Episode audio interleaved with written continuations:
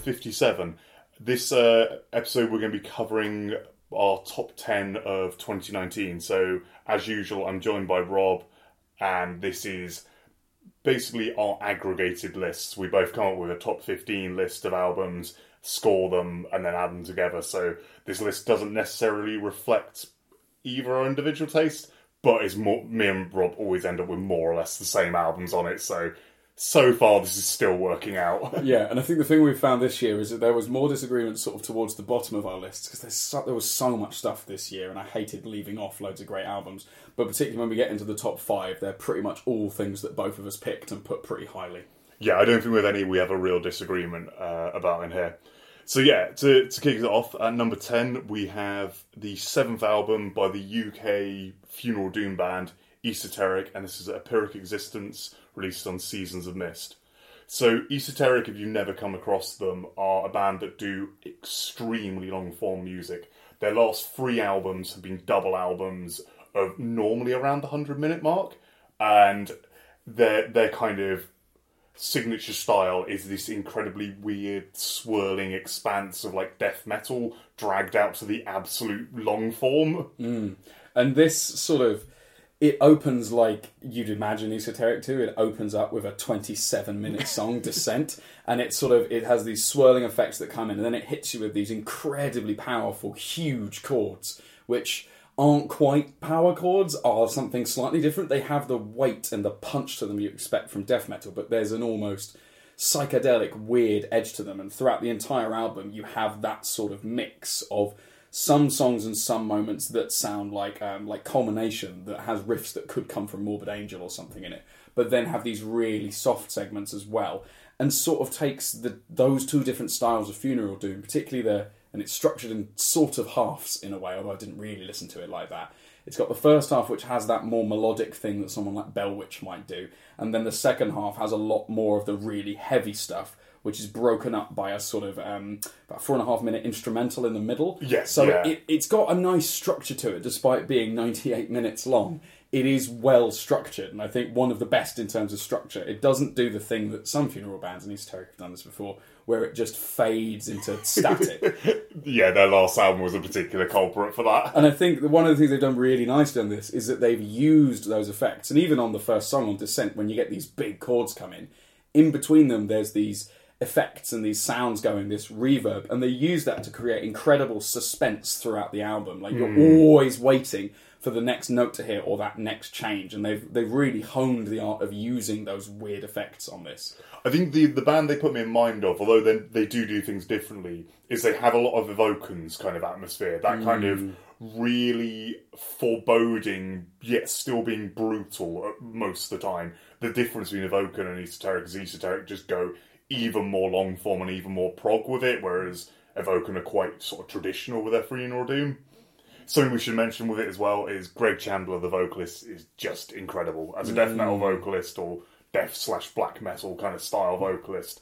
The guy is just amazing. He can hold notes for so long, which works perfectly when you have these moments where it's going to take 10 seconds for a chord to change. He will bridge that gap Yeah, with an incredible scream. you have so much space, and that gives him like particularly some of the screams on this, like the slightly higher pitched screams, are incredible. You hear them right from the beginning on the descent, which where I was hmm. like, right, I get this.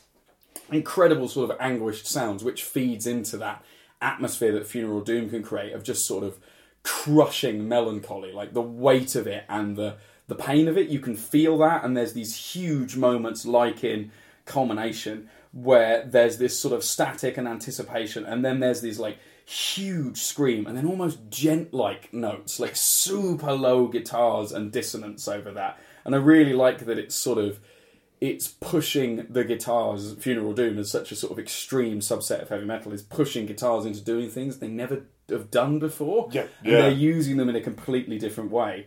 Um, but yeah, absolutely, Greg Chandler is an amazing vocalist, and his range between the super low gutturals and the those sort of like shrieks is incredible. The, the other thing, so this is their first album since 2011, and in 2011, uh, guitarist Jim Nerland joined the band, and it added a really interesting element to their sound because they started doing lead guitar work in their stuff.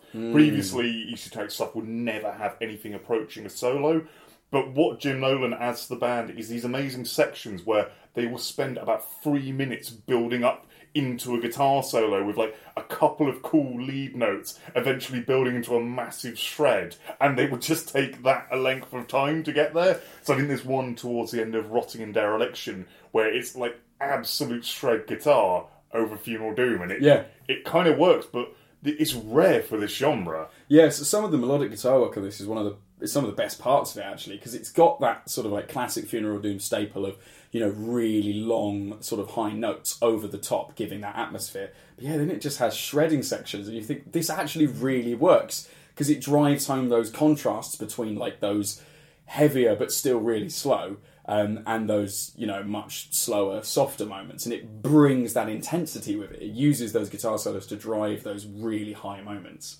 Yeah, the, just Esoteric are a band who have really honed their craft, and I think are still kind of pushing boundaries. Like I think um, I only know their latest three albums well, but I think Descent's like the longest song they've ever written. Yeah. and the fact that Yeah. they've got to this point in their career where they can comfortably deal with a half hour long track and not make it feel dragged out or bloated is Yeah. kind of incredible. Definitely. It, it feels to me like it's Funeral Doom is sort of old enough now. It's reaching that stage where bands like Esoteric, who've been doing it since you know 1992, are taking all of these elements of different ways that people have explored Funeral Doom and pulling it together into one package. And I think that's very true of the best metal around at the moment, or at least the metal that we like. A lot of the stuff on this list is going to be things where people have taken all the different ways you can explore a genre and pulled it together and managed to actually integrate it into something that makes sense. Yeah, This isn't yeah. just, you know, you know, the first time you hear Funeral Doom and you think, how do people play that slow? How do you create that incredible atmosphere? It's taking all of those different approaches to creating it and pulling it together. So it almost makes me think of like progressive funeral doom, but only progressive within the genre of funeral doom, which is very niche. It, it actually that descriptor is how I would describe esoteric because I do think they they have something where they don't sound quite like Bellwitch. They don't sound No. quite like Evoken or or even like the older kind of like disembowelment winter kind of Mm. stuff. They do sound somewhat apart from everyone else I can think Yeah. of in the genre. Um, yeah, and just they are one of my particular favourites, and I'm so happy that after an eight year wait, it didn't disappoint. Like Mm. Yeah. yeah, a, a really brilliant album. Yeah, it's it's one of those as well that I think's hard to comment on because you know I think it was out in September. Was it released? Yes, sometime um, like that. you know, being about 100 minutes long, I definitely haven't listened to it enough at this No. point because it takes so long to finish the album. But that's one of the joys of Funeral Doom is that it will take you ages to get it, and then when you get it, you've got this huge chunk of music that, you know, all makes sense to you.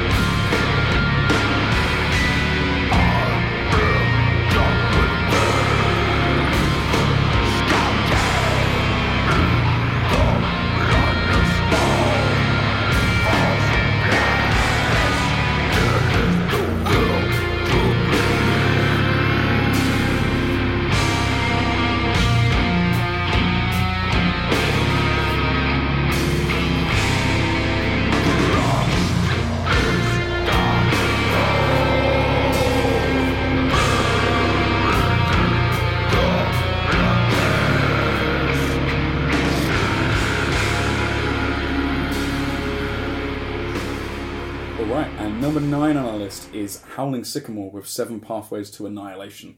Howling Sycamore we covered last year. Uh, they were formed in 2016, and this is their second album. Um, Howling Sycamore is a sort of power trio project from Hannes Grossmann on drums, David Tiso on um, guitar, bass, piano, and baritone ukulele. apparently, Isn't that just a guitar? that's what I'd have thought. Um, and Jason McMaster on vocals. So Howling Sycamore are a really weird project um, who combine a sort of bizarre, like melodic variant of bits of black metal and progressive metal with saxophones and power metal, traditional heavy metal style vocals. Um, and they released their first album last year, which was a really interesting one. And then they've sort of done, in my mind, the same thing again, but I really love the thing that they do. Yeah, yeah.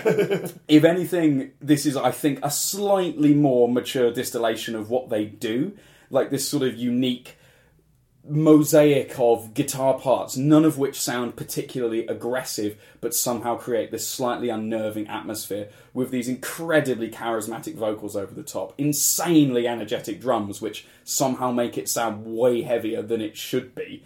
Um, and then all of these additional elements like solos and the saxophone, which here is only on the final song.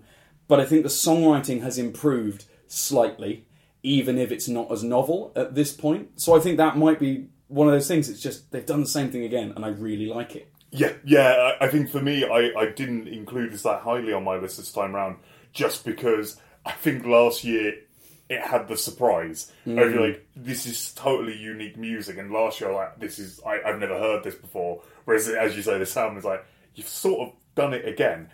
Doesn't stop it being brilliant. There is some amazingly like catchy and memorable stuff. Like the mm. first track, "Mastering Fire," just has a brilliant, essentially power metal chorus. Mm. But with, with a lot of this stuff, it kind of does a lot of classic power metal, classic heavy metal tropes, but with a slight weirdness injected. A kind of a lot of the riffs will be in a slightly odd timing, or mm. the chord progressions will be like very atypical for the genre, and that's where Jason McMaster's skill that he honed in Watchtower comes in, where he can scream over a song in like nine eight, and it sounds totally Yeah. normal. Yeah. Like, One of the things I think that's actually really a noticeable improvement, um, having listened to this one a lot, is that the vocal lines and phrasing are much better developed than they were on the yes, last album. yeah. The the vocals on the last album had moments of awkwardness, moments where he was trying to fit too many words over, like in too weird a melody over too weird a chords. Yeah, whereas there's things like this, so there's um, sort of an interlude in Departure,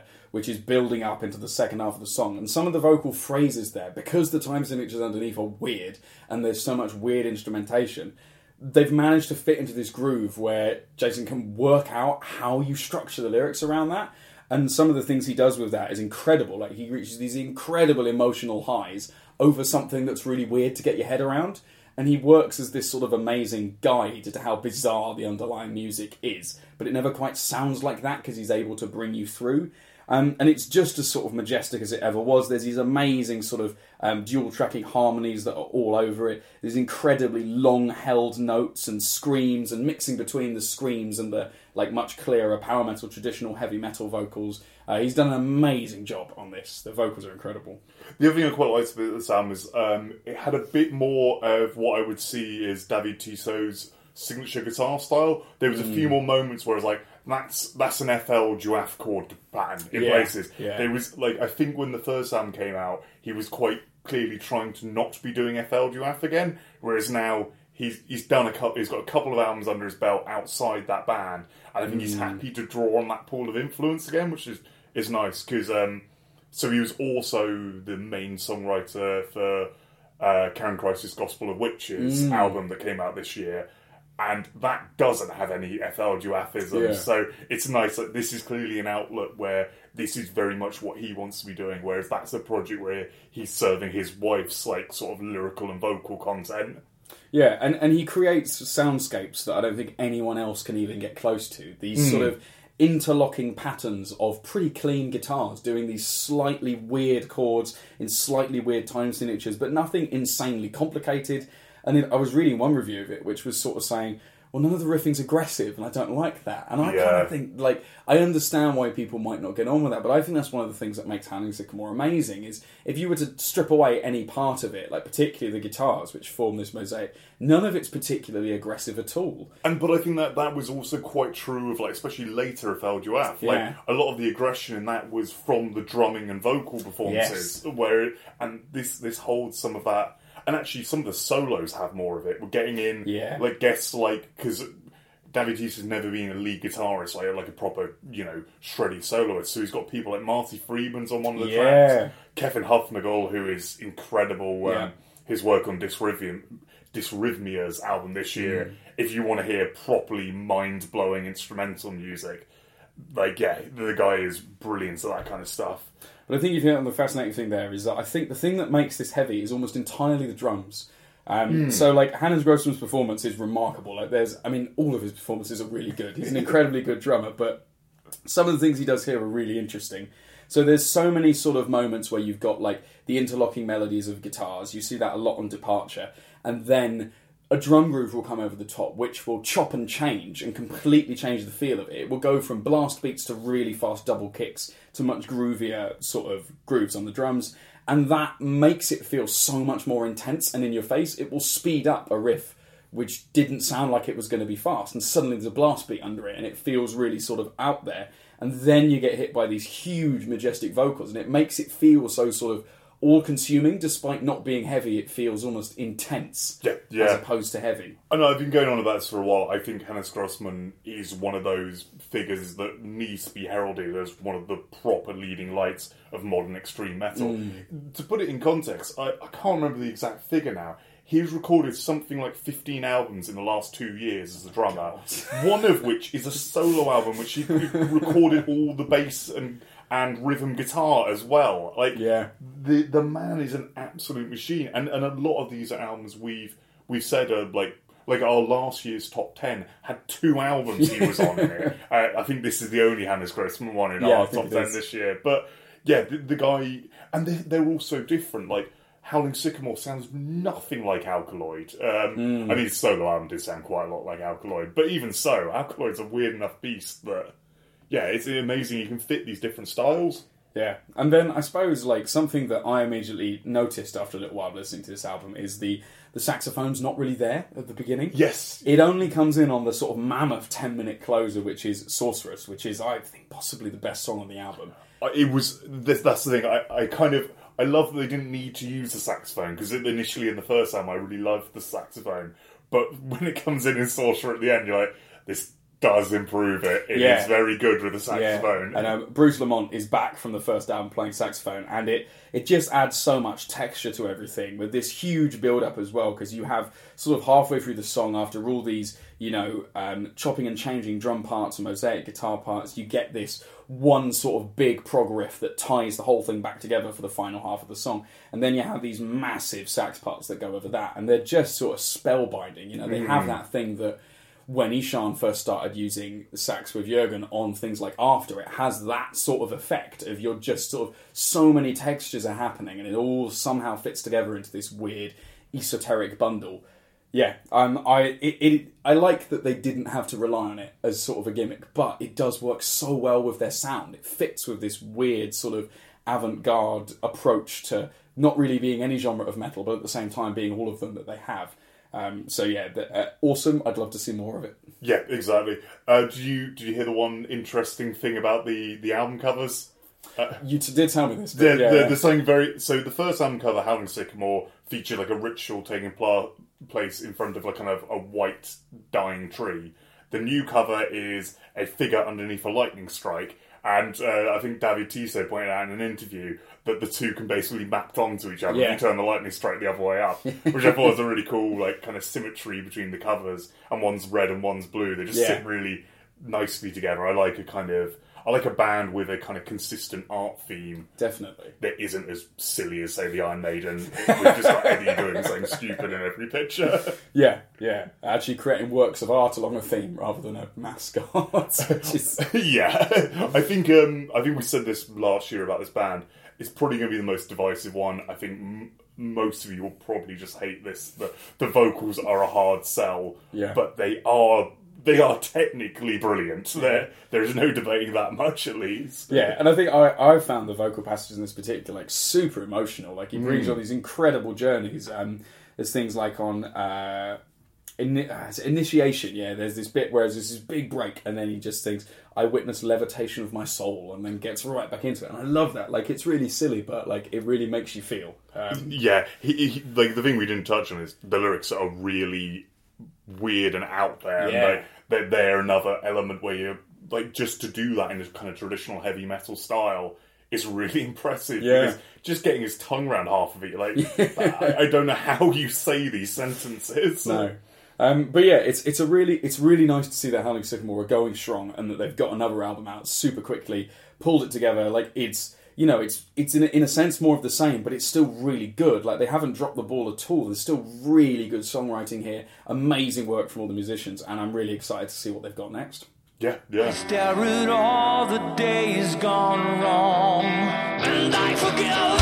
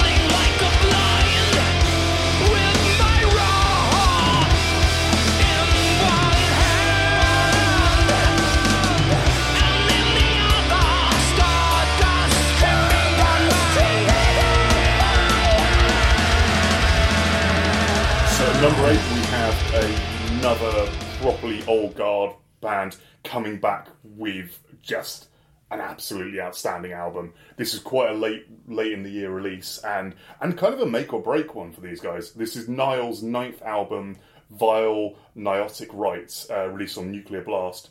So if you missed the sort of brief drama around this, Niall lost long-standing vocalist Dallas Toler-Wade. Um, I think towards the end of last year, and replaced him with uh, Brian Kingsland uh, as vocalist and guitarist for the band. As Dennis, like especially in the later Nile albums, very much became the lead vocalist. This, uh, I mean, I myself included, thought that might be the end of Nile's run of extreme quality. But actually, here, I think they've put out the best album they have in over a decade since. Uh, I, think, for me, I'm not quite sure if this tops uh, Those Whom the Gods Detest. But I've said many times, I think Nile are one of the most consistently interesting bands in death metal. And once again, they have dropped an almost hour long slab of monumentally complex tech death that is still like immensely atmospheric as well as punishing throughout and still remains as unique as ever. Yeah, it feels sort of like a theatrical tour of mystical brutality. Um, and the, the- Well put. Thank you. Uh, the, the thing that I really liked about this is that Nile have always added sort of samples and interesting instruments that give you that sort of uh, Middle Eastern, North American, um, North African sort of ambiance to their music. But in this one, I feel like they've honed that, including it to a T. Yeah. Like some of the songs on this um, have there's like Lord of the Rings bits sampled, there's Godzilla parts sampled, and the samples fit in so nicely. Um, sometimes melding with vocals that they're doing. The Lord of the Rings bit really nicely fits in with these like uh, really heavy, like chugging guitars and like really blasting snare drum, which builds up over that to bring it back in. Um, and it's it's like a really fascinating how they've bring in that extreme technicality that is still there. You know, like the speed of these riffs is incredible, and yet at the same time they're able to bring in all of this sort of like theatrical mysticism, and they've really integrated that really well on this album. Yeah, yeah, and it's it's something I know it's going to be overstated with this band because like we always go on about it, but George Kollias is fucking incredible on the drums. Yeah. like you just any track in this, if you just ignore everything going on and pay attention to what the drums are doing, the drum fills are properly incredible at Mm. every moment. And it doesn't matter whether it's a slow or fast riff, he finds something interesting to do at every moment of this album. Yeah, and, and he can do the sort of like slow down stuff where it's loads of big toms that sounds like it's coming out of ancient Egypt, and then he can do the when they've got the really heavy breakdowns, of which there are quite a lot on this album I really like. He does that like trademark George Kollias thing of just those blisteringly fast double kicks underneath it. Yeah. but like holding that snare back as long as he possibly can, which makes it feel at once fast but also slow because you're sort of never getting the two of the bar. You're just constantly assaulted with these double kicks, but it never quite resolves itself, which makes those breakdowns feel so heavy. Yeah, yeah, and the guitar work, like Karl Sanders, is just such a master guitarist at this point. It's funny because I never really think as Nile as a, te- as a tech death band, but they must be because so, so hmm. you compare this to Unfathomable Ruination's album that came out this year, absolutely brilliant tech death. But actually, there you notice it's technical as hell. Yeah. This Nile album is way more technical, but you don't notice it because it's just really, really good riffs and Yeah. really atmospheric. But if you ever stop to look at anything happening, it is all so monumentally complex and fast. And yeah, Yeah. I, I was just blown away by it. I think I don't know why I noticed it so much more on this album than I have on any of their last few. But some of it's so short lived as well. Like if you look at Snake Pit Mating Frenzy, which I love the name of, some of the solos on that are so crazy, but they're so quick and they're just sort of like this insanely quick blistering solo, and then it's done. And then you've just moved on, and there's suddenly another like really interesting, incredibly fast riff that you're paying attention to. So it all just sort of hits you. And then it's gone, and then you're on a new interesting thing. It keeps moving until they slow down for these incredibly heavy breakdowns, which take your attention immediately. Yeah, yeah. Um, to to address the kind of lineup change, uh, Brian, who I think is taking the kind of lead vocal position in this, does a very good Dallas Toler-Wade impression. Yeah. he sounds. If no one, if I had no idea Dallas had left, I could have been convinced it was the same guy. Still, I'd argue he's not quite as good. That is the only thing this album like maybe doesn't have over some of its predecessors. And the vocals, they're absolutely excellent throughout, but they're maybe not the ten out of ten they were on some of the previous. Like maybe a nine out of ten now. It's got so yeah. It's there's there's some differences in there that you can find as well. So like it's got he's got a slightly more modern sounding death metal vocal. Yeah. in my mind, and there's some there's more sort of higher screams on this. Like the album intros of quite a few of these slightly higher end screams, which is which Nile use, but I found there were more of them on this album. Um, and there's certainly bits where I really like what they've done with it. So there's some parts where they'll make the vocals sound really far away with loads of reverb, like it's coming from a great distance, and it builds up with this majesty. And I really like how they've done that. Um, watching some of the live videos, it looks really cool because they split the vocals three ways. While Brian Kingsland is taking on the main part of the vocals, Karl Sanders is there doing his sort of indistinguishably low, like guttural noise. Um, and Brad Parris on bass is also doing a bunch of the vocals. So Yes, yeah. live, this looks really cool, particularly for the big sort of chanting sections. You get all three of them doing vocals at the same time, which is amazing. And I've had friends who have witnessed this band live with this lineup playing these songs recently say it holds up as great as ever. Nile is still the absolute unit they always Mm. have been. Interesting to see as well, Karl is not the sole writer on this album. Mm. There's a couple of tracks he didn't have a hand in at all. For example, um, the amazingly titled The Oxford Handbook of Savage Genocidal Warfare. and um, I think Brian himself is the, the sole writer on uh, track seven, seven, Revel in Their Suffering which is it's really Yeah. cool because other people are now coming into Nile and being able to fit with the kind of template Mm. Karl put down so many years ago. And that's one of those interesting things, like you were saying at the beginning, is that no one does Nile. No one's managed to copy Nile. If you look at a band like Behemoth, for example, like another huge metal band that are out there, there's plenty of bands who do a similar enough thing. Yeah, no yeah. one's managed to do what Nile do. They can't create that atmosphere. No, you you hear a Nile riff and you immediately know it's Nile straight away.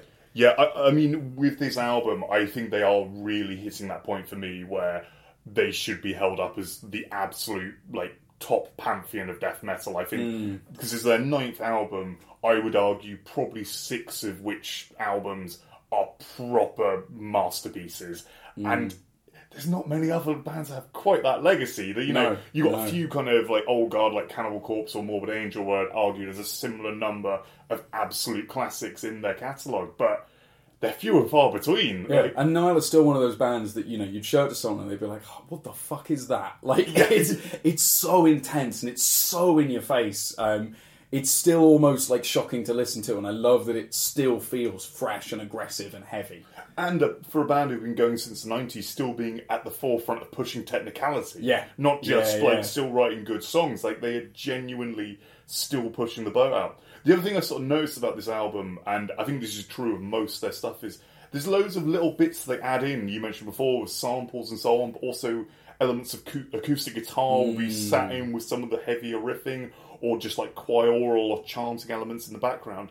With a lot of bands, if you put that over a death metal track, you'd be like, "Oh, that was an interesting thing to add there." With Nile, you're just like, "Okay, that's part of the sound. I Yeah, just accept that's yeah. going to be there." But it's really inventive. It's There's so much of it, and it's so well integrated into the album, you barely notice it. It forms part of that atmosphere, and then when you sit to unpick it, you realise there's so much that's added on top of you know these um, rock solid drums and guitars, and the incredible bass playing as well. On top of that, there's so many extra elements. Yeah. You know, there's so much attention to detail and craft on this album. It's sort of spellbinding how they came up with all these ideas. Well, I just got the disc out earlier and pointed out to Rob, like, I sort of messed up because I got this quite late in the year. I've never gone through the lyric book, and Karl Sanders has done the thing he's done with many in the past of writing a basic novel explaining his lyrical decisions on every track. And again, a great case of buying the physical media because mm.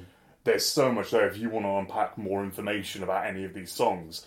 And, it, you know, yet another thing elevating them above a lot of the tech or more extreme metal crowd. It's just their lyrical craft is Yeah. absolutely brilliant on top of everything else. In a place where it wouldn't, like this, this album could have total crap lyrics and it wouldn't hold it back, but it doesn't. yeah, yeah, and that's always the thing. Like Nile are that band, you know, they do ancient Egypt, and you'd think that at some point, like it would become some form of gimmick, like you know, pirate metal bands or anything like that. But somehow Karl Sanders, like he clearly loves this stuff. Like it's clearly a huge passion for him, and he just brings interesting things forwards each time. Reading the lyrics is, you know, it's like reading history, but in a really interesting way. He's genuinely telling you interesting stories and interesting things about a society. It's not just a gimmick that's used to sell the band, it's actual fascination and love.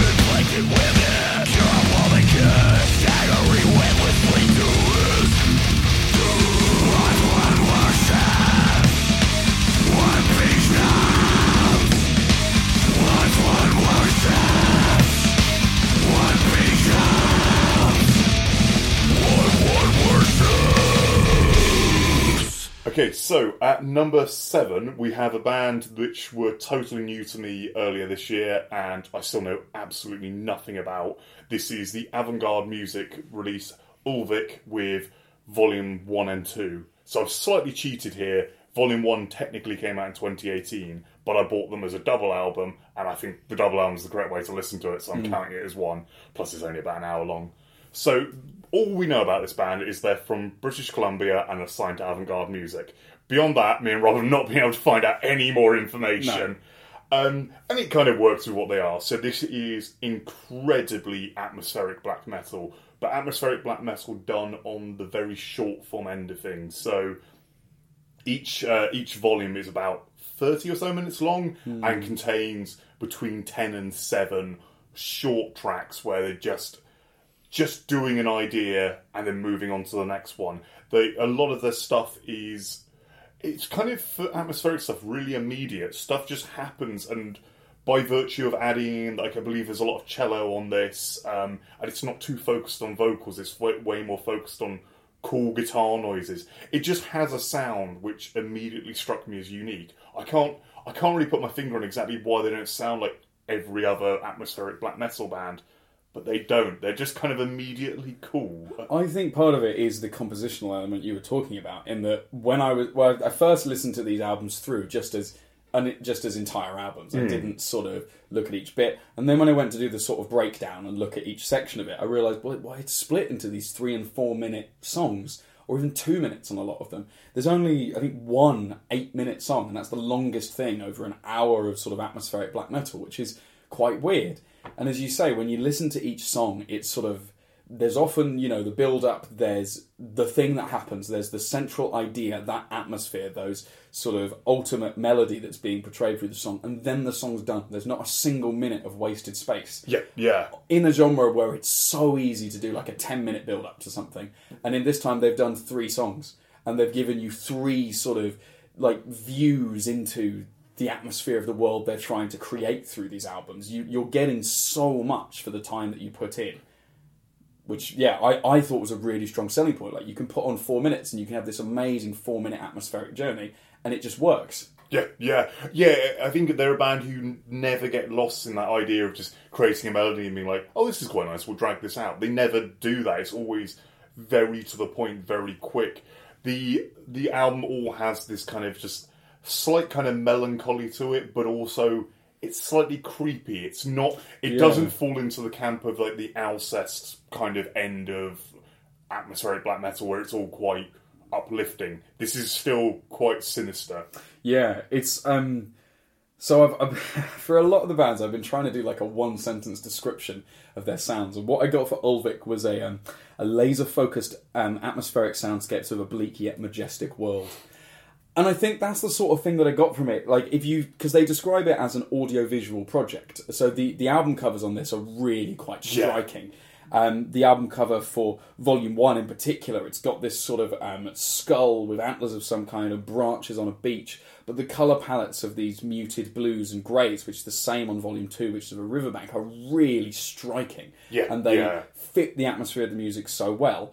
But it is that idea of like there's this bleakness and underlying like it feels as if something has been lost and destroyed in some way. But the idea that that thing perhaps once was amazing and majestic, it gets that sense across while I'm listening to it, and that's with the visuals as well. So that's with something to go off, but. It fits really nicely with just those two images, which are simple but really convey the message of the album. Yeah, you're quite. I can't even. I hadn't clocked that so much, but like the album covers do just really fit very, very well, and they're really simple, but they just work. They, they, they- there's a lot about this band where it is just not. Nothing feels that out of the ordinary, but they've just done it very, very mm. well, and it, by virtue of that, it feels slightly unique. And yeah, a good fit for the the label. Like this is definitely an avant-garde music release. Like mm. this is one of those like this is not this has not got any obvious selling points other than I'd highly advise anyone goes and gives it a go without much information. It is just Yeah. sit down and listen to it for five minutes. If it doesn't grab you in that, it probably won't. Because I think for me, I I love this band from about a minute in. I think I, I started playing the first track on volume two and was just like immediately struck by it being brilliant. And I couldn't really tell you why it was so different to anything else. Hmm. there's there's so much subtlety to it. I think is the thing. Like all of those, all of these little things that add up. Like the vocal dynamics on it. So on Sun on Volume Two, the vocals, these sort of harsh vocals, start out super background. Like you can hmm. barely hear them. Like it's mostly the reverb from it. But by the end of like a not particularly long song, they're in the foreground and they're these properly like heavy black metal vocals, and it's that gradual transition over not a particularly long period of time, but still feels like the right length of time. Hmm. So there's all of these little subtleties to it, which you wouldn't really notice, particularly if you're just sort of absorbing the sound from it. But when you're really paying attention, there's all of these little decisions that have been made in it, which really add to that immersion. Yeah, yeah, and it was it was one of those weird albums as well where I think on first listening I had to question at the end of it, it's like, did I have any vocals on? Like, Yeah. because because they, they kind of come and go so frequently, you'll get whole six minutes passages without any. Oh, and at other points they mix so background. Um, similarly to like a band like Blut aus Nord, where Yes. the vocals are not the important bit of it, but they do add an interesting dynamic when they're there. Yeah, the vocals on this really reminded me of this year's Blut aus Nord as well. And, you know, parts of it, the way that they use the effects around it, it almost sounds like the roar of the wind in the background. So you, you can be like, is that is that an effect? Is that a sample or is that an actual vocal? But that fits really nicely into the idea. You know, they say that they're inspired by folklore, esotericism, history, and the dramatic Canadian landscape. So the idea that the instruments, in this case the vocals, are blending in almost with an environmental sound is really nice. It feels super organic like that. Yeah, and, and I like as well that they're a band that very much um, evoke the idea of the wilderness and the great outdoors without having ever to rely on just being quite folky. 'Cause It's not really got a lot of a folk influence. Not one I was picking up immediately beyond the virtue of having stuff like a cello or any stringed instruments can make stuff sound a little bit that way, I guess. But yeah, I think this is one where I would just highly advise going and give it a go, not knowing a lot. And it will, if it's going to be for you, it'll grab you quickly, I think.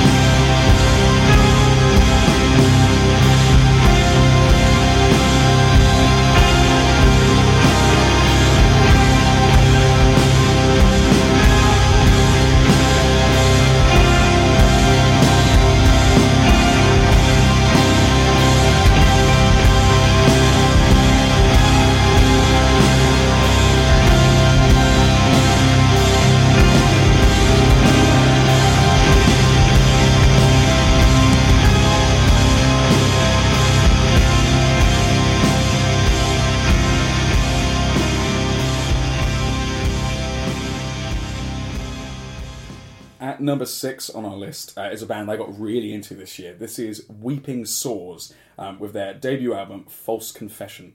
Now, Weeping Sores were formed in 2016 by Doug Moore um, and Stephen Schwegler, who are guitars, bass, and vocals for Doug, and drums for Stephen from Pyrrhon, who are a band we've talked about in the past. And then Gina, I'm really sorry if I mispronounced this surname, Eygenhuysen on violin and vocals, and she normally plays bass in She's only a live bassist for them because they're Only live normally they're, yeah they're a one man studio project normally. Cool. So I've been really into Pyrrhon because they're a really interesting take on just death metal going extremely weird um, and difficult to listen to. And when I found out they had a sort of more doomy project, I thought this was something really interesting to check out. And they do a really interesting sort of punishing and heartfeltly sad mix of death metal, prog, and doom. And you can feel that unique influence of how Pyrrhon write weird, angular riffs that chop and change all the time, but brought into something that's far more sad and mournful. And the violin parts make a massive contribution to this album. They are the sort of central highlight where these huge melodies come in, but then it will have these bits that feel like they're a Morbid Angel riff or something like that. Really sort of reactive and fast drums as well, which give it this huge sense of energy. And then a dual vocal performance that I really like of Doug Moore doing these really low guttural vocals, and then Gina doing these higher like shrieks as well, which compound when you have these hugely emotional parts when you've got these sort of softer guitars, heavy guitars, and your violin. You can then have these huge joint vocal attacks, which I really like. So it has some incredibly heavy riffs, weird choruses, and then these sort of haunting feelings from these huge violin melodies, which somehow sit over the top of like weird, dirty death metal and doom. Uh, yeah, that, that is a really good summary of this. I would also mention this band. They are they are, must have been a marketing nightmare because they're called Weeping Sores, which makes them sound like a grind band, but essentially they're they're a bunch of tech deaf guys playing doom Yeah. on I Voidhanger Records, which are mostly known for black metal. So just the whole everything about them is is kind of it's all coming from the wrong direction, but that kind of works with the sound because although, yeah, as Rob said, they're essentially a doom band, they still have a bit of that Pyrrhon thing going on Yeah. where the songs chop and change too quickly. They're, still hard to get your head round on first listen. Yeah, I mean, if, when you start off with um, whispering secret tongues, towards the end of it, you've got the violin that comes in, and then you start to go, "Oh right, this is weird. What's it doing here?"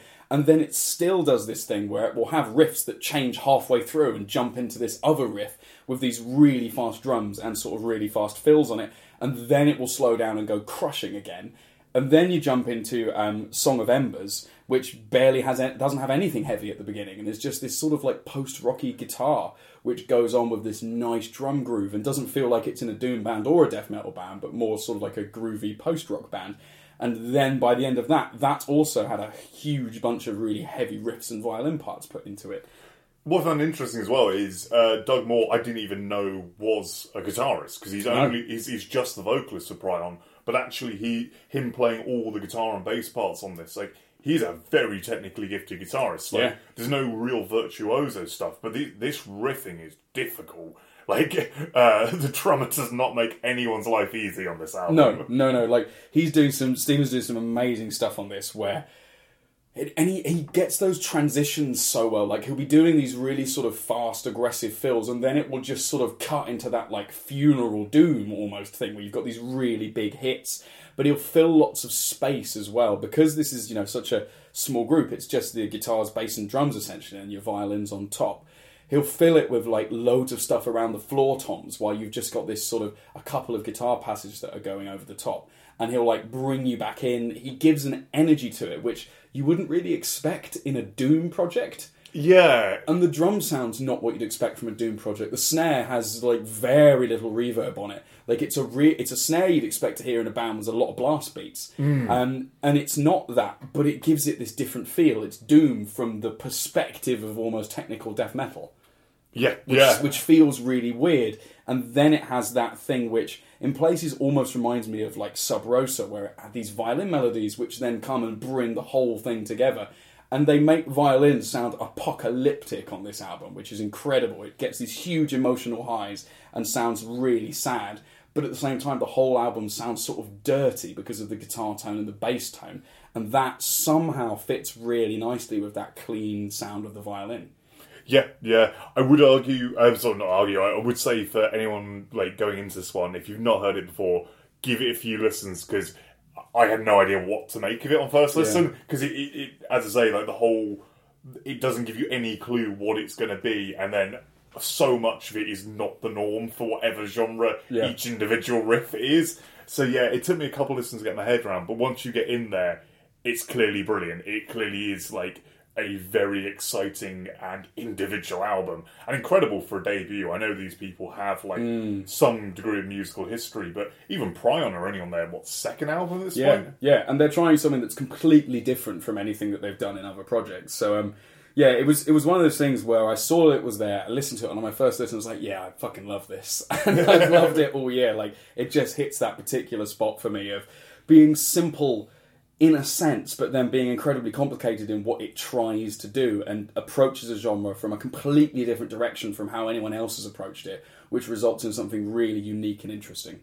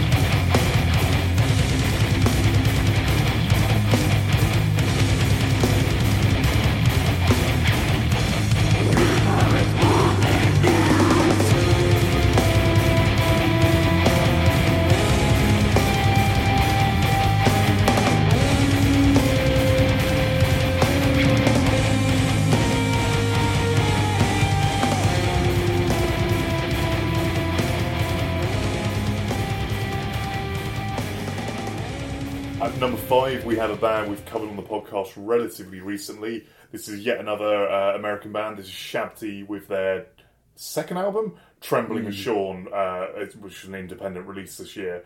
So, if you didn't hear us, uh, I think it was on the listener suggestions episode, we covered this one.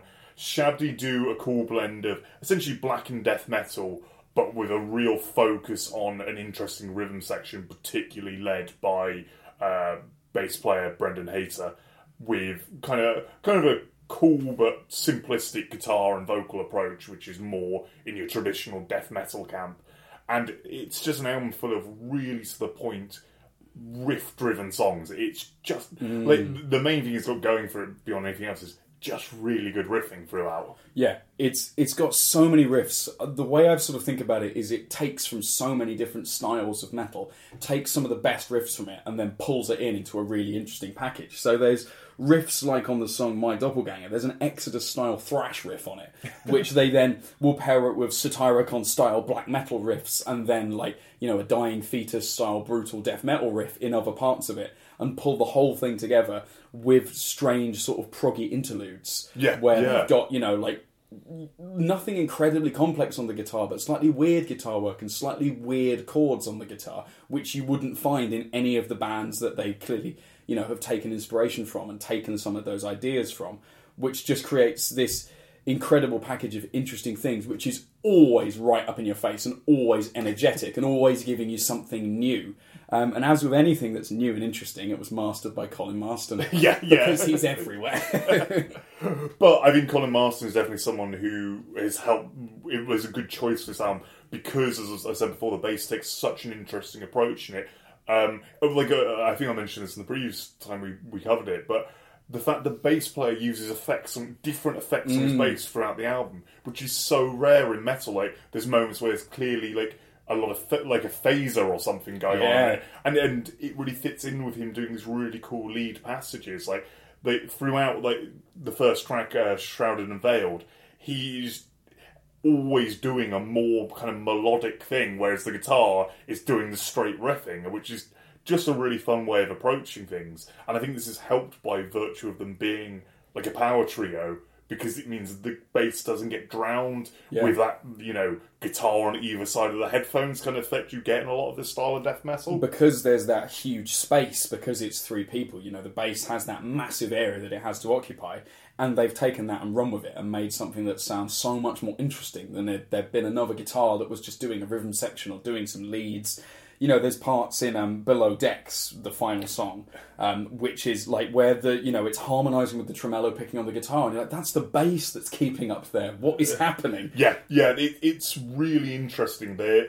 And the way it works is by virtue of getting a really good tone. If the bass had a slightly weedy tone, this would this album wouldn't fly at all. But it's got this really thick, solid sound to it. Again, it's clearly gone through a load of interesting effects loops because it's got a slight edge of distortion, but it's mm. still quite clear. Like, it, yeah, it, it is just a bass tone I'd love to be able to replicate because it's it's really really cool and sits so nicely with your heavily down-tuned distorted guitar and rob mentioned the closer below deck earlier that song as well is what really i think sells this album as being truly great. Because before it you've got five really catchy well structured death metal songs but then they do this like almost 12 minute closer mm. where it's like then the band really explore the full like range of what they can do and uh, yeah, it's just that perfect cap for an album. Yeah, and it, and it chops and changes between riffs that could fit in different styles. It's got the tremolo picked sort of introduction to it, which feels like it's a black metal riff, which jumps into a death metal riff with like this insane groove to it. And all of these riffs are really memorable. Just talking about it now, like riffs from it are popping into my head. Like each bit of it, you're just like, oh, that's a fantastic riff. That riff could lead a song by itself, and they've just shoved loads of them into a single song. Yeah, each bit yeah. of it's so well crafted. Yeah, uh, uh and for for a kind of a very aggressive and heavy album, as you say, bits of it are popping up in my head as soon as I talk about it, and it is that kind of thing of you've made an album that is that brutal but still really memorable. Mm. Yeah, and- and I was I was thoroughly impressed with this, and I think this is this is a band where if they can keep this up, I could see them doing very well because this is essentially making extreme metal very accessible, but still carving out their own little niche of it. I, Yeah. I, again, like like most of the bands we covered today, they're kind of unique. I, I can't think of another Shabty. No, no, no. And um, each and some of the instrumentation on this as well with the the drums are fantastic. Like they've got such a good sound to them. They're so pounding. It's got some of the best double kick sounds, or like some of the most intense double kick sounds since something like Vader's Litany. it's just got that huge push to it, and there's some great drum grooves on this. Um, I can't remember it, but the name of the third track, but it starts out with this drum groove, and it's just a really cool little weird drum groove that you wouldn't expect to find in a black or death metal band. It's a little bit too groovy to be in any of those it feels you know the drummers clearly spent some time doing things other than this style, doing prog rock or funk or something like that. Yeah. and has brought in these other influences. Well, I think like, it's, uh, particularly in the drum and bass work, there does seem to be stuff that's outside your standard metal playing. It mm. all feels like a bit more inventive. Also, the drummer never hugely relies on going for the ultra fast. He kind of leans more towards the mid pace and just makes the bits where it goes heavy really, really heavy by Yeah. hitting like a beast or having the production such that it sounds like he's hitting like that. Yeah, um, but from what we've heard as well, and from watching some of the YouTube clips, even though they aren't the mo- the best quality YouTube clips, they look incredible live. Yeah, yeah. Um, and from what we've heard from people who've seen them, they are an incredible live act. So it feels like they can probably produce this sort of thing live. And as a power trio, there's something so powerful about being able to pull that off with just three people. Yeah, yeah. Also, is why I'm, I've got high hopes from doing better in the future because it's just easier to tour as free. It, Yeah. it, it, like, it makes me think like, well, if these guys are willing to, you know, put the time in and so on, this could really take off as a project. And I, I yeah, I, I hope I'm really excited for seeing a third album, see where they they develop this too from here.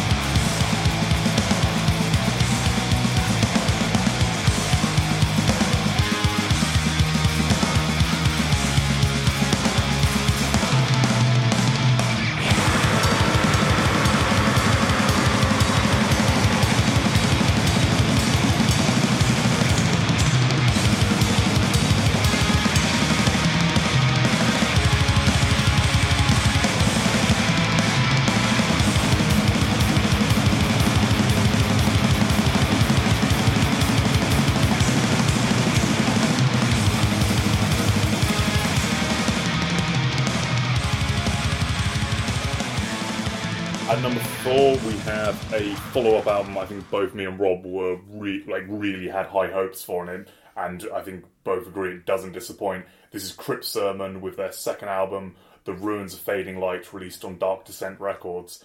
Uh, so Crypt Sermon, kind of in that classic uh, Candlemass Witchfinder General vein of Doom, but with their own slight take on it, which is just making it a bit more nasty and horrible than most of the other bands in the genre.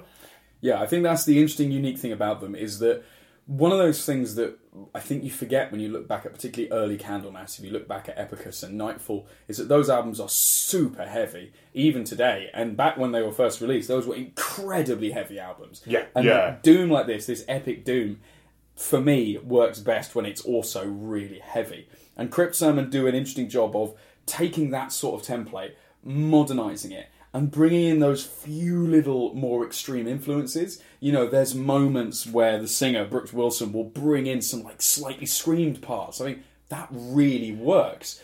I wouldn't necessarily think it. You put a screamed singer in this for the whole thing. No, But I don't. adding in those segments, it really just it pushes it into ninth gear. Yeah, I think he just has like Brooke just has an ability to turn up like almost the scratchiness on his voice to Yeah. make some of the deliveries that bit harsher rather than going for you like you know just like the Messiah style like Yeah. everything's super clean like really vibrato throughout.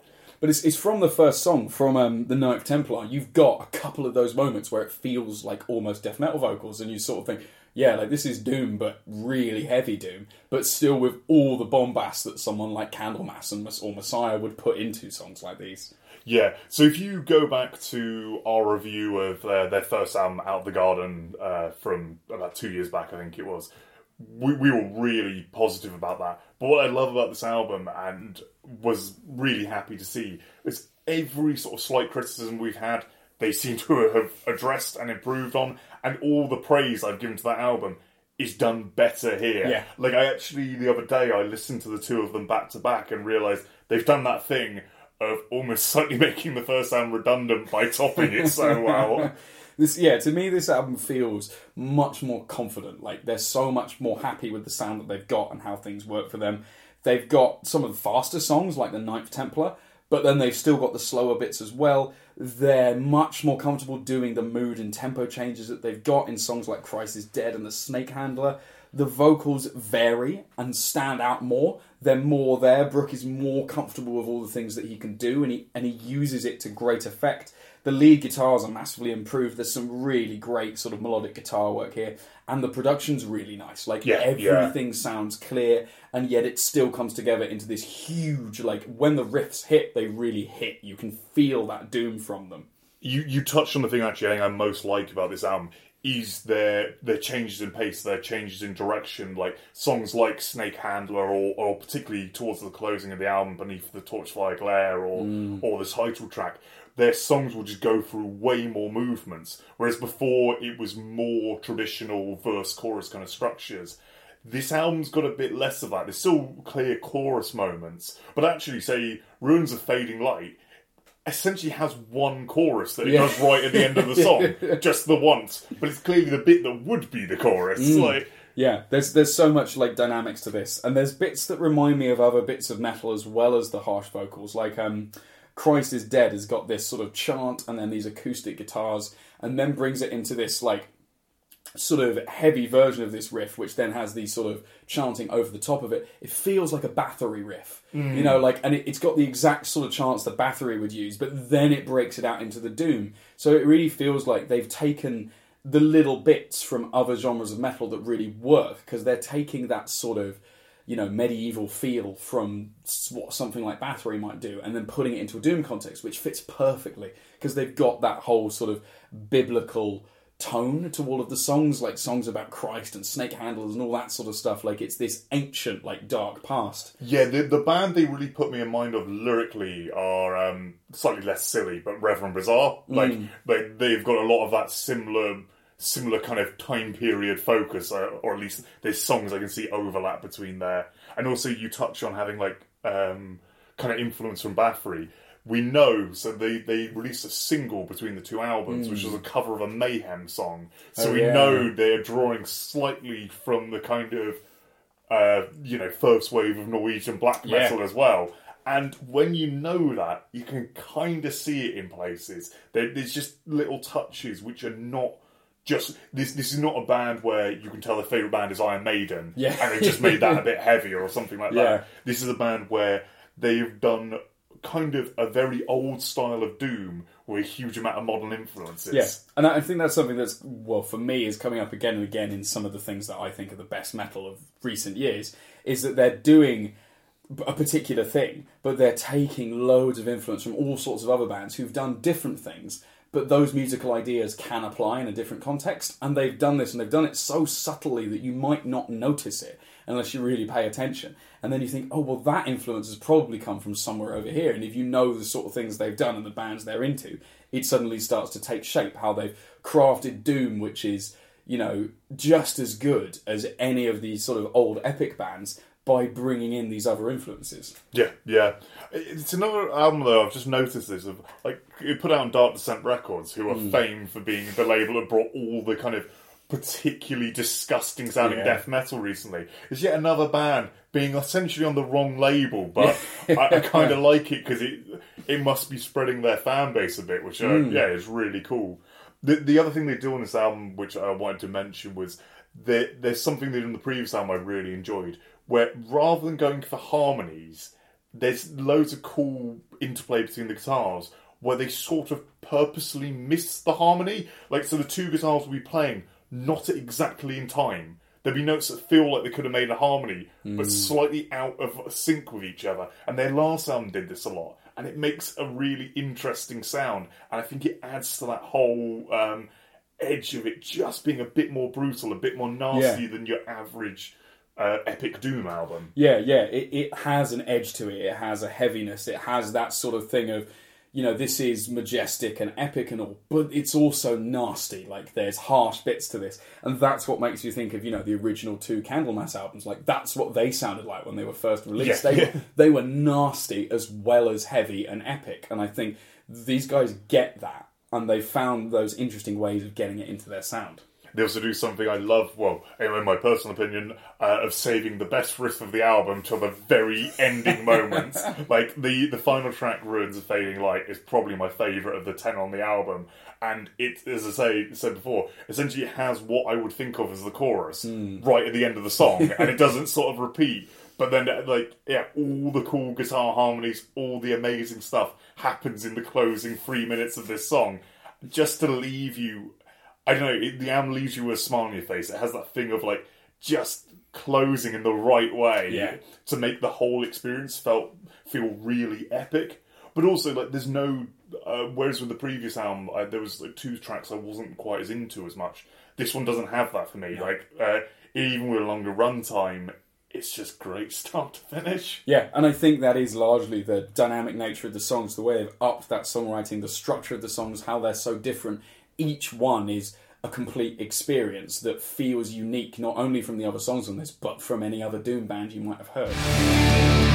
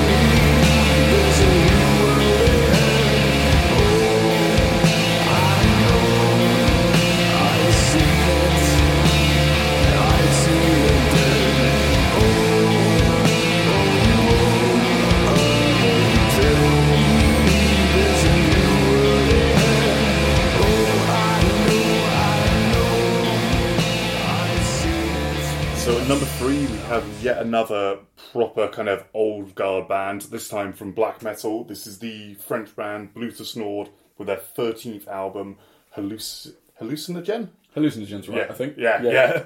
Um, uh, released on Debemur Morti Productions. So, if you're not aware of Blut aus Nord, they're a project mainly led by lead songwriter Vindsval, who have been going for a hugely long time, sort of early 90s.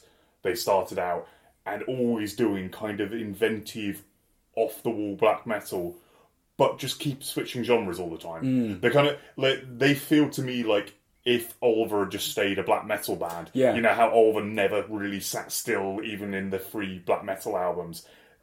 These guys have always found a way to be inventive and weird, even in regards to what they already done the whole way through their career. And when I say they've done 13 albums, it's 13 albums and about 13 EPs. Yeah. All of them quite inventive. I don't think there's many people who would like all of them because they're all so different to each other. Yeah, uh, it's, it's, quite an interesting one as a comparison because while some of these other bands like Ulver or Arcturus, you know, evolved completely out of black metal and did something completely different, Blut aus Nord have always stayed, you know, roughly within the wheelhouse of black metal and have done interesting things in there. You know, lots of electronic influences, lots of industrial influences, and just trying new and interesting things. And this is that again. They've done something that's a bit weird and a bit different. So to preface this one, I remember reading an interview with Vindsval ahead of this album coming out where he was saying this album was basically going to be his attempt at doing a I think I'm remembering this right. His attempt at doing a classic rock album, which I thought, oh my god, this is going to be fucking dreadful. And then it came out,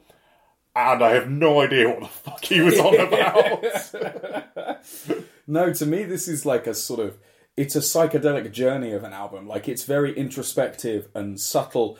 It's got this hypnotic atmosphere with you know subtle vocal lines and subtle parts of other instruments which come in and give you this like ethereal texture to it. It's that album that it's never going to get you with a massive hook, but it's got these really nice melodies which you can really sort of get into the headspace of and just sort of go on a journey with it. And despite being about 50 minutes long, like it almost feels fleeting and ethereal to me. Like when I finish listening to it, it's almost like it never happened. It's this bizarre hallucinogenic journey. Yeah, yeah, I yeah, I think they definitely they like sort of lent into that imagery with it. It has a lot of uh, this band's kind of signature things of not focusing that heavily on the vocals, so the vocals take quite a back seat, but have the nice variation they started introducing in the last five or so albums of there being some kind of cleans. Think more in the Alcest kind of wails rather than big bombastic clean lines and then more ethereal growls both of which would be, which would be kind of washed out and background in the mix Yeah, yeah, they're, they're sort of like when we were talking about Ulvik. Like a lot of the time, you could be forgiven for not realizing there were vocals going on. The cleans are much easier to pick out, but Yeah. the harsh ones, with the effects on them and being so far back in the mix, they're just an additional texture, like an additional instrument that's sort of coming over the top of what's happening. And these melodic guitars are right in the center. In parts, they really reminded me of a band like Progenie Terrestre Pura. Some of yeah. these like guitar melodies, they're just sort of spellbinding. They really hook you in with these gradual evolutions that the songs go over. It's it is a really subtle album, and it took me a little bit of time to work out how much I really liked it. it's funny because this one did actually grab me quite fast but i think being someone who's fairly deep into this band stuff i was able to get through they have a few slight barriers to entry of they always go for a very harsh, very washed out production. Like nothing is very front and center with Blut aus Nord, and everything sort of has a slight kind of fuzzy edge to it. It all, it all, their stuff always feels slightly like it's not the most polished recording in the world. They, they always feel slightly like this is a capture of a live band somewhere. Uh, often with their folkier albums, a live band somewhere off in the woods. this this this isn't quite quite to that extent, but the thing I noticed actually was that quote, as much as it sounds stupid, after some time I kind of get what he means. Because this album is actually kind of like air guitar I, I Yeah, yeah. For, for a black metal album, the whole album seems to revolve around the idea of having really cool lead melodies Yeah. throughout almost every section. Sometimes it needs to be simple tremolo passages. Sometimes this will be more holding like a, holding a cool bend at the right moment. Hmm. But there is throughout the album normally one or two guitars doing something kind of fun and melodic over a more traditional black metal backing. And it's yeah yeah definitely. And it's it's got this persistent mood to it as well this sort of like trance and exploration and remembering with that slight air of sort of unnerving to it which black metal gives it. But then along with that it's also got every now and then it will have these like heavier palm muted riffs which sort of sound like an old celtic frost riff or something like that.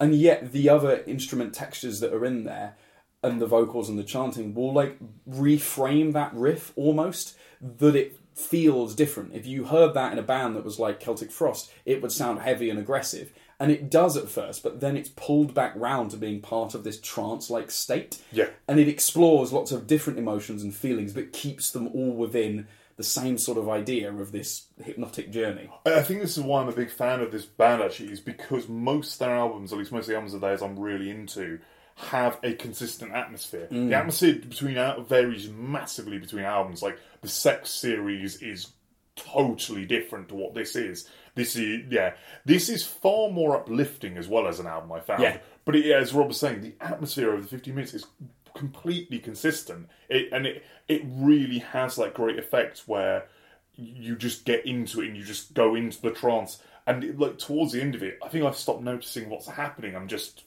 I'm just enjoying the headspace it's putting Yeah, me in. yeah, you're fully sort of taken in by it, and that's so different to Deus Salutis Mei, the last album in 2017, which had all of these industrial elements and was uncompromising. And like some of the songs off that are almost genuinely scary. Yeah, Whereas this yeah. is the complete opposite. It's welcoming. It sort of invites you in, and as you say, brings you into that trance-like space. And yeah, feels uplifting. Yeah, yeah. I think well, the previous album was more of a expansion of the ideas in the Sex trilogy, whereas this feels like they made a more accessible version of the. Uh, uh, I forget the other trilogy, the Saturnalian poetry. Um, oh god, I'm blanking the name of it, but the more folky one that was more kind of spread out over their career. That like it's taken more of that and the higher focus on lead guitar, but then lead guitar that never actually descends into self-indulgent solos. It always No. stays back at that point of like, no, here's just the right point for a couple of notes. Yeah, it all it feels more like it's the melody of the song. It's not a solo, and it's so omnipresent. It's just part of the makeup of the band. It's just taking that section. They're not really solos at all. Like they just sort of sit there. There's a couple of sort of like flourishes and things like that, but other than that, there's very little showy stuff here at all. Yeah, yeah. Um, the drums throughout are your traditional black metal for the most part. Is is just like constant double kick work. You know, some reliance on blast beats, but some stuff that does like, slow down a bit. But for like my memory of most of his album is there's a pretty omnipresent double kick throughout it. Yeah. But it doesn't have that overpowering modern extreme metal double kick. It's not the absolute sledgehammer of it. It's more the distant rumble of thunder. Yeah, yeah, exactly. And it, it and uh, even the harsher bits of it, when there are some blast beats in it, it feels reframed by all of everything else around it. It doesn't feel as aggressive. It feels driving, but not as intense as that would feel in any other band. But yeah, I I just I just think this is yet again the band going on a new ev- evolutionary leap, which felt interesting and really engaging, and again quite unique even for them. And creating atmosphere like no other band.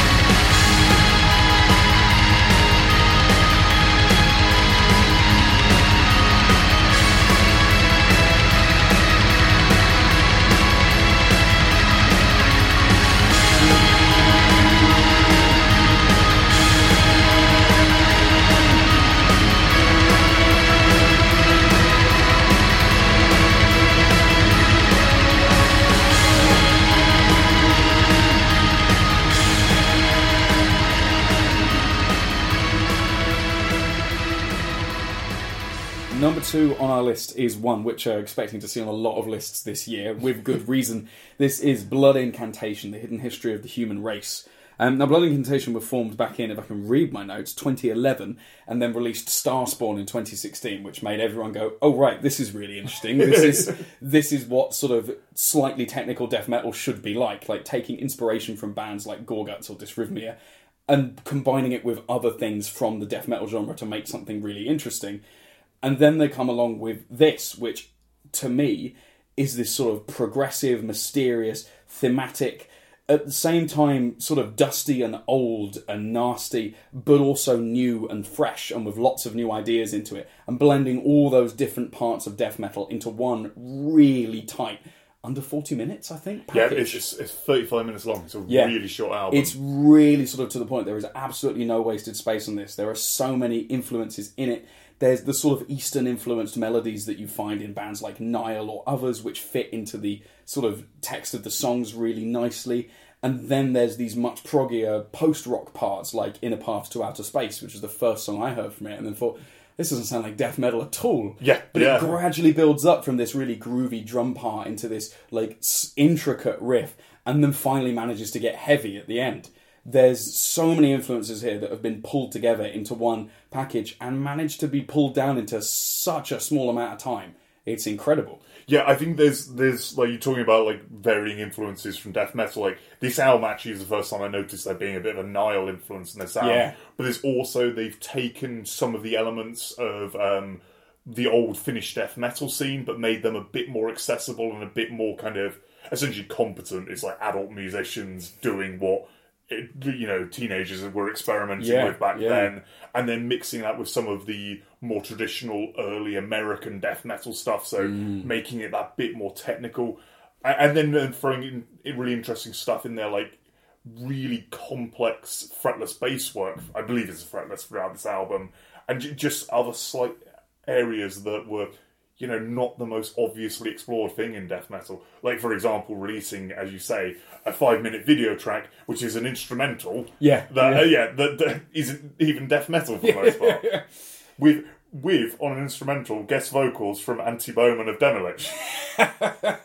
There's no words for what he's doing. He just No, does this no. howl over the end of it. It's yeah, really, really bizarre stuff. And much like their previous album, they were really experimental structurally. So we have Hmm. it's a four track album where you've got two normal kind of sized death metal songs, an interlude, and then an almost 20 minute song at the end. Yeah. Whereas the previous album, I think, opened with a 16 minute long song and then had a load of normal length death metal songs. Like, Blood Incantation would just eternally play with the formula of death metal, but mm. never leave death metal. Like they're all Yeah. they're always still so strictly a traditional death metal band, but they're just fucking with the structure, and I love it. R- right from the get go of the song, you'll find that like both of the guitar parts are on it are playing similar but not the same thing at almost all times. Um, on Slave Species of the Gods, there are these these bits that are going on in both ears, and they're slightly different. You know, there's a pinch harmonic in a slightly different place on one of them, or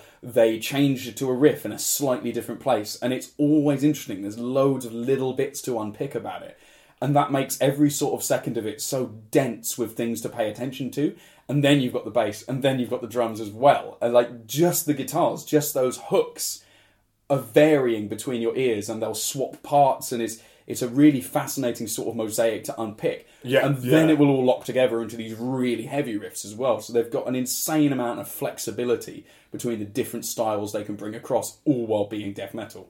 I, I remember hearing um, someone talking about one of the really interesting things they do that just is the perfect way to make death metal sound good. Is at any of those moments where the drums drop out and you just get like a guitar riff going for a bit. What a normal band will do is like the guitar riff repeat once, and then everything comes in. Blood Incantation's move is to let half the guitar riff repeat, then come in halfway through it Oh, because it. that sounds weird, and for whatever reason that that just sounds more immediate and more aggressive yeah and they, they've just they've just found a few little tricks like that the way their strong songs never fit a particularly traditional structure, but they always build to something cool in the middle Mm. as a hook. But you don't really care. You're not getting a repeating chorus or something like that because you know the really cool bit's about to drop at Yeah. some point. Yeah, and it's and it's got it's still got that sort of thing where there's weird time signatures, there's slightly weird instrumentation that sort of feels a little bit like taking some inspiration from Gorguts, but then there's some there's some more traditional in a sense death metal riffs in there. There's some strange angular riffs as well that sort of feel a bit more like later era death or something like that with that sort of progressive end to it yeah, each bit of it's interesting. Like, there's not a riff on this that isn't. Oh, that's that's interesting or Yeah. really heavy. Like, And, and I think um, they're a band who really get away with a shorter album well because they just fill it with really good stuff. Like the fact it's got no bloating to it just works. Like this would be totally ruined by having an additional two songs on the end. Like Yeah. this being Yeah. this tight package, you know, I, there's nothing wrong with going for the Raining Blood just over half hour structure.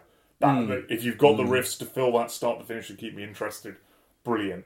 I, I like as well the vocal approach, despite being brutal gutturals throughout, never gets tired. no, I like it, it just sounds excellent the it's whole quite time. it's quite varied how it's deployed as well. I mean, good examples like Slave Species, the human race, has got that sort of like pummeling guttural sound to it. But then, as we are talking about on Inner Path to Outer Space, it's just that. I mean, it's a different vocalist, but it's just that sound. Like the composition is different. It hasn't been used as you know vocals would normally be. It's been employed in a completely different way, and you can hear that throughout the album.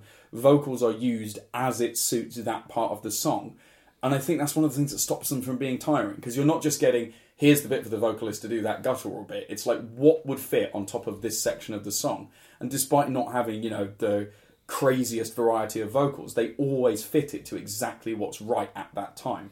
And we mentioned this with Nile, but I really liked the idea they've gone for of having their fun lyrical gimmick throughout. With um, so the album's hidden history of the human race, and it's largely, and I believe the previous album had a lot of this, largely based around the vocalist's interest in sort of uh, alien conspiracy theories and so on. And they found a lot of interesting ways to explore this in death metal. I like a band having a cool gimmick. Yeah. And actually, I've been saying for years about Hypocrisy being the only Yes. band that talked about aliens. I'm so glad there's another popular band doing it. Yeah, yeah. You know, like so many metal bands will talk about Satanism and Warhammer and all of that sort of stuff. Zombies and gore. yeah, yeah, like it's just sort of endless. Like this is cool, this is interesting, it feels different because you can feel it in the tone of the music, you can feel it in those slightly sort of Middle Eastern, North African scales that they've got in there in the Giza power plant. It influences that process of creating the music because you create it with that idea in mind. So it creates something a little bit different.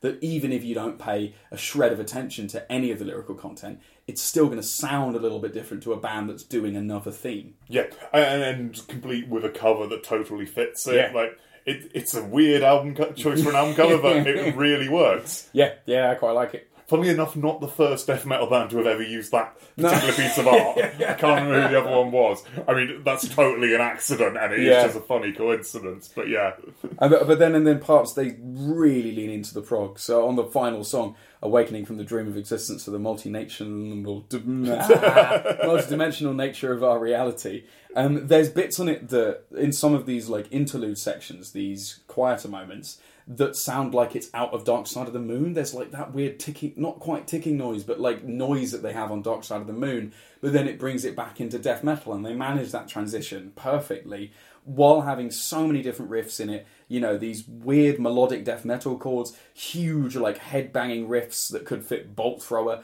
and then they have these like this proggy, like weird riffs with like these bizarre alien solos over the top, which really fit the theme. Yeah. And then brings it into that final acoustic fade out. So like the amount of things they've marshaled into one tiny package is amazing. yeah, these guys are the masters of the nasty, aggressive guitar solo. Yeah, like, they're yeah. like they they're not melodic at all. They just make everything more horrible, and it's great. And it, and it fits that idea that that like alien sound so well. You actually you mentioned a few times sort of the Gorguts influence. That final track really puts me in mind of something like Pleiades Dust, um, Gorguts' recent-ish EP, where it has a whole melodic, not sort of melodic, but like atmospheric gap in the middle. Yeah. This song does a similar thing to joining two kind of related halves together with a strange atmospheric passage. And I just like they've got that element to the sound. We've not really seen the atmospheric edge of these guys before, but they clearly are very good at writing interesting ambient interlude stuff. Yeah, yeah. Um, yeah, it's just such a tight package. There's no fat on it at all. Every bit of it's interesting, and it's combining all of those things that make death metal interesting into one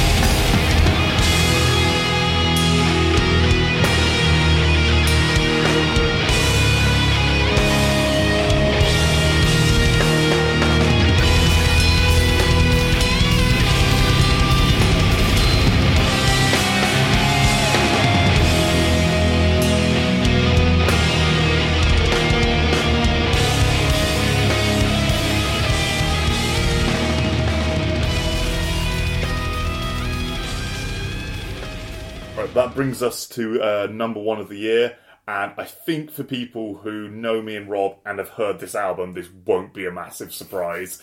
Uh, so, this is the second album from the Ukrainian black metal band White Ward, Love Failure Exchange. Uh, love, sorry, Love Exchange Failure, released on same label as Blut aus Nord. So, definitely that that label has got us in mind this year. Um, this this band have been going a little while now, but what they've done that's been really interesting is evolve the sound that started off a bit more traditional black metal into being this incredibly jazz influenced black metal where they have actually post the release of this album recruited a full-time sax player to the band. And so what they what the album is is a very very modern take on black metal mixed with a lot of kind of weird American jazz influences. To to make an album that kind of I don't know. I feel there's slight nods towards like bands like Deafheaven in here, and a lot more like modern American metal on top of older black metal, and then just huge jazz influenced pack, uh, pieces in the middle. So the really interesting thing to me about this album is it made me think about a few of the metal bands and albums that I thought were really interesting over the last few years. So like Voices London Yeah, or Imperial yeah. Triumphant that we caught this year. And the thing I was thinking about with that is in Love Exchange Failure, the jazz influence makes it feel like it's part of a city. Yeah. And indeed, when you're at the beginning of the album, you've got these wailing sirens, which when I've got headphones on, I keep thinking there's a police car coming. Yeah. Because the sound mixing's done so well on that. And it sort of struck me that most metal doesn't take place in a sort of city environment. It doesn't call that to mind. There's a lot of focus on nature, war, fantasy, science fiction. All of these different things are sort of removed from our everyday life in a city or a town or something. But this, from the get go, it's firmly placed in an urban city context. And those themes and ideas just aren't really explored in metal that much, but we're beginning to see lots of bands doing them and exploring, you know, the ideas of how do you live surrounded by so many people but knowing so few, you know, that idea of loneliness in cities, I think can be explored by metal so well, and London's a great example of that. Yeah, And yeah. the jazz influences in this, and similarly in a band like Imperial Triumphant, make you feel like that because it gives you that idea of like 1920s New York or something of jazz bands, and then it emphasizes those harsher elements of that expression, that loneliness, that difficulty of adjusting with black metal, which is like the best way of bringing through that fury and that angst and that difficulty and that isolation. So I think that's a really interesting thing these guys have done, which and they've done it uh, sort of in a way better than either of those two bands using those jazz elements that I've mentioned. Yeah, yeah, they really, really have. Like, um, the cover of the album is another example, much like Ulver before, of something being so simple but yet so incredibly evocative. It's it's a picture of a cityscape where it's like kind of mainly focused on this one kind of tower block at night. But there's something about it. It's one of those albums where if you sit down and listen to the album while looking at the cover, mm. it has a profound effect on you. That opening, as Rob said, with the kind of the general background noise of the city, the kind of sirens and traffic noises that slowly leads into these gentle saxophone before the, the initial like hit of the black metal kicks off. Yeah. Like it just sets up this atmosphere, and yeah, that kind of I think you were saying the kind of loneliness of any city living hmm. is a really cool theme to explore, and it works so well on this album. Like the lyrical themes are very much in that vein as well. There's a lot, a lot of angst of modern life in there, which fits black metal really well. Hmm. Like, like it's interesting. I think it was a rebellion which initially started off being far more focused and folk and so on, but you know, it's rebellious music. You need to keep changing the rebellion. Yeah. So focusing on the cities now is quite an interesting take on it. Absolutely, and and you know, jazz when it started was a rebellious music genre. Like it did all sorts of weird things that nobody liked, and bringing that influence now into black metal, which is you know the rebellious genre within metal, is really interesting. It's got one of my favourite starts to an album for a very long time. Like these ominous piano chords that come in. It's just it's so unsettling in a way that I think a lot of us aren't necessarily used to in metal. Like you know, Yeah. piano and keyboards have been there, but the city soundscape around it makes it feel different. And just how well that's executed, and then it like pushes you in with this like big drum fill and these screams, and then it's right into black metal, and you think this that sort of prelude gives this black metal such a different tone than it would have had otherwise. I think what they really nail as well is the integration of the keyboards and saxophone with the extreme metal because the like the extreme metal passages we've not really got into. They they are properly brutal. They Mm. have like that really front and center drum production where you know the the kicks are really amplified Yeah. and all the guitars have that very modern chunk to them. But yet the saxophone and keyboards still find its place in there, and and these moves seem seamless. Like that Yeah. when the black metal comes in after that initial intro, it's not a surprise as much as it just works. It was a cool Yeah, transition, but it wasn't it wasn't a shock to the system or yeah. It, it, it's the, the saxophone is integrated like in an album like Ihsahn's After, where it feels totally appropriate sitting over this kind of more modern extreme metal riffing. Mm. Yeah, definitely. And the the bass and drums are really cool as well. Like there's some really nice grooves in the rhythm section. On um, surfaces and depths, there's just these really cool interlocking passages between them. It's not it's not just doing that black metal thing. There's other influences there as well. It's got that jazz bit, and then there's these cool grooves which you wouldn't which you'd expect to find in a more weird black metal band like voices or something but you wouldn't expect to find in a more traditional black metal band and that integrates so well because it keeps things feeling fresh you know when you've got those harsh black metal bits that omnipresent sax and then it will go into these like slightly weird but groovy sections which can still feel heavy but feel distinct from the traditional black metal sections Yeah, yeah, and stuff that is is quite alien to this genre. So the opening track, "Love Exchange Failure," um, towards the end of the song, we get a proper like melodic, like I guess like a thrash metal solo. Yeah. Right? There's a properly great bit of lead guitar, which is not what you expect in this genre, but it fits so well. And as Rob mentioned, the bass work's really impressive, despite the fact the bass player is also the lead vocalist. And it's mm, there's loads of passages where the bass is doing something really interesting while the vocals are happening, particularly on the closer Uncanny Delusions. There's mm. loads where the bass adds like these interesting slides and so on to fill out gaps between chords and so on. Yeah, it's a really impressive album. Yeah, it's it, there's so much sort of dexterity and finesse to it in that how they will transition between these sections and how they weave the whole thing together. And the production as well is super clean. Like the drums sound like jazz drums; they do not sound like metal drums at all. And I think at first when I was hearing like blast beats on them, I was like, "You're playing the wrong kit. That doesn't make sense. Like that sound is from a jazz drummer's kit, not a metal drummer's kit." But then as I started to get used to it, I think that like precision to it works. Like it's got that production that puts it up there and allows it to carry that emphasis to it. But like the snare doesn't sound like a metal snare, but actually that really works. Yeah, yeah, definitely. Um, the the other thing is the saxophone is kind of omnipresent on this album. It's not on every single riff, but I believe it's on every track at least, Yeah. or or as near as makes no difference. And the way they keep finding a good reason to bring that back, it never feels gimmicky. It feels very integrated with the sound. I mean, in, in a way, not entirely unlike um, the Rivers of Nihil album a few years back. yeah. like where it was just like that's a really interesting way of dropping that into an album like this. It- Yeah. it's that style of sax. Actually, I forgot to mention it. It doesn't have the kind of Jurgen from Shining thing of being quite aggressive at points. This sax Mm. is entirely your kind of melodic jazz. This is not uh, John Zorn kind of Yeah. uh, like experimental jazz. Yeah, and it's the structures are cool as well because it rarely repeats segments or riffs. Like it's always a sort of journey. And even when there are sections that repeat, you'll have drum grooves that are changing underneath to like Yeah. bring out new characters of it. So it's always presenting you with something slightly different and new throughout the album. Well, like for example, there's a couple of guest vocalists that appear in the final tracks, so we start getting some very some clean, like low pitched male vocals, and then uh, surfaces and depths is entirely led by a female singer. And so there's just there's always a little variation, something something to surprise you as the album goes on. And like say Uncanny Delusions, the final track, again, like with a few of these other albums, saves a load of the best Yeah. riffs for the end. That song is just it's twelve minutes just chock full of really cool metal riffs. Like Yeah. Yeah, and that's one of those other things is that you might think of an album like this that it could get too sort of, or just get very sort of introspective and atmospheric, but there's still great riffs in this. Yeah, yeah. Uh, it's still got loads of that in there, but just integrates it into that whole like sonic idea of an urban environment.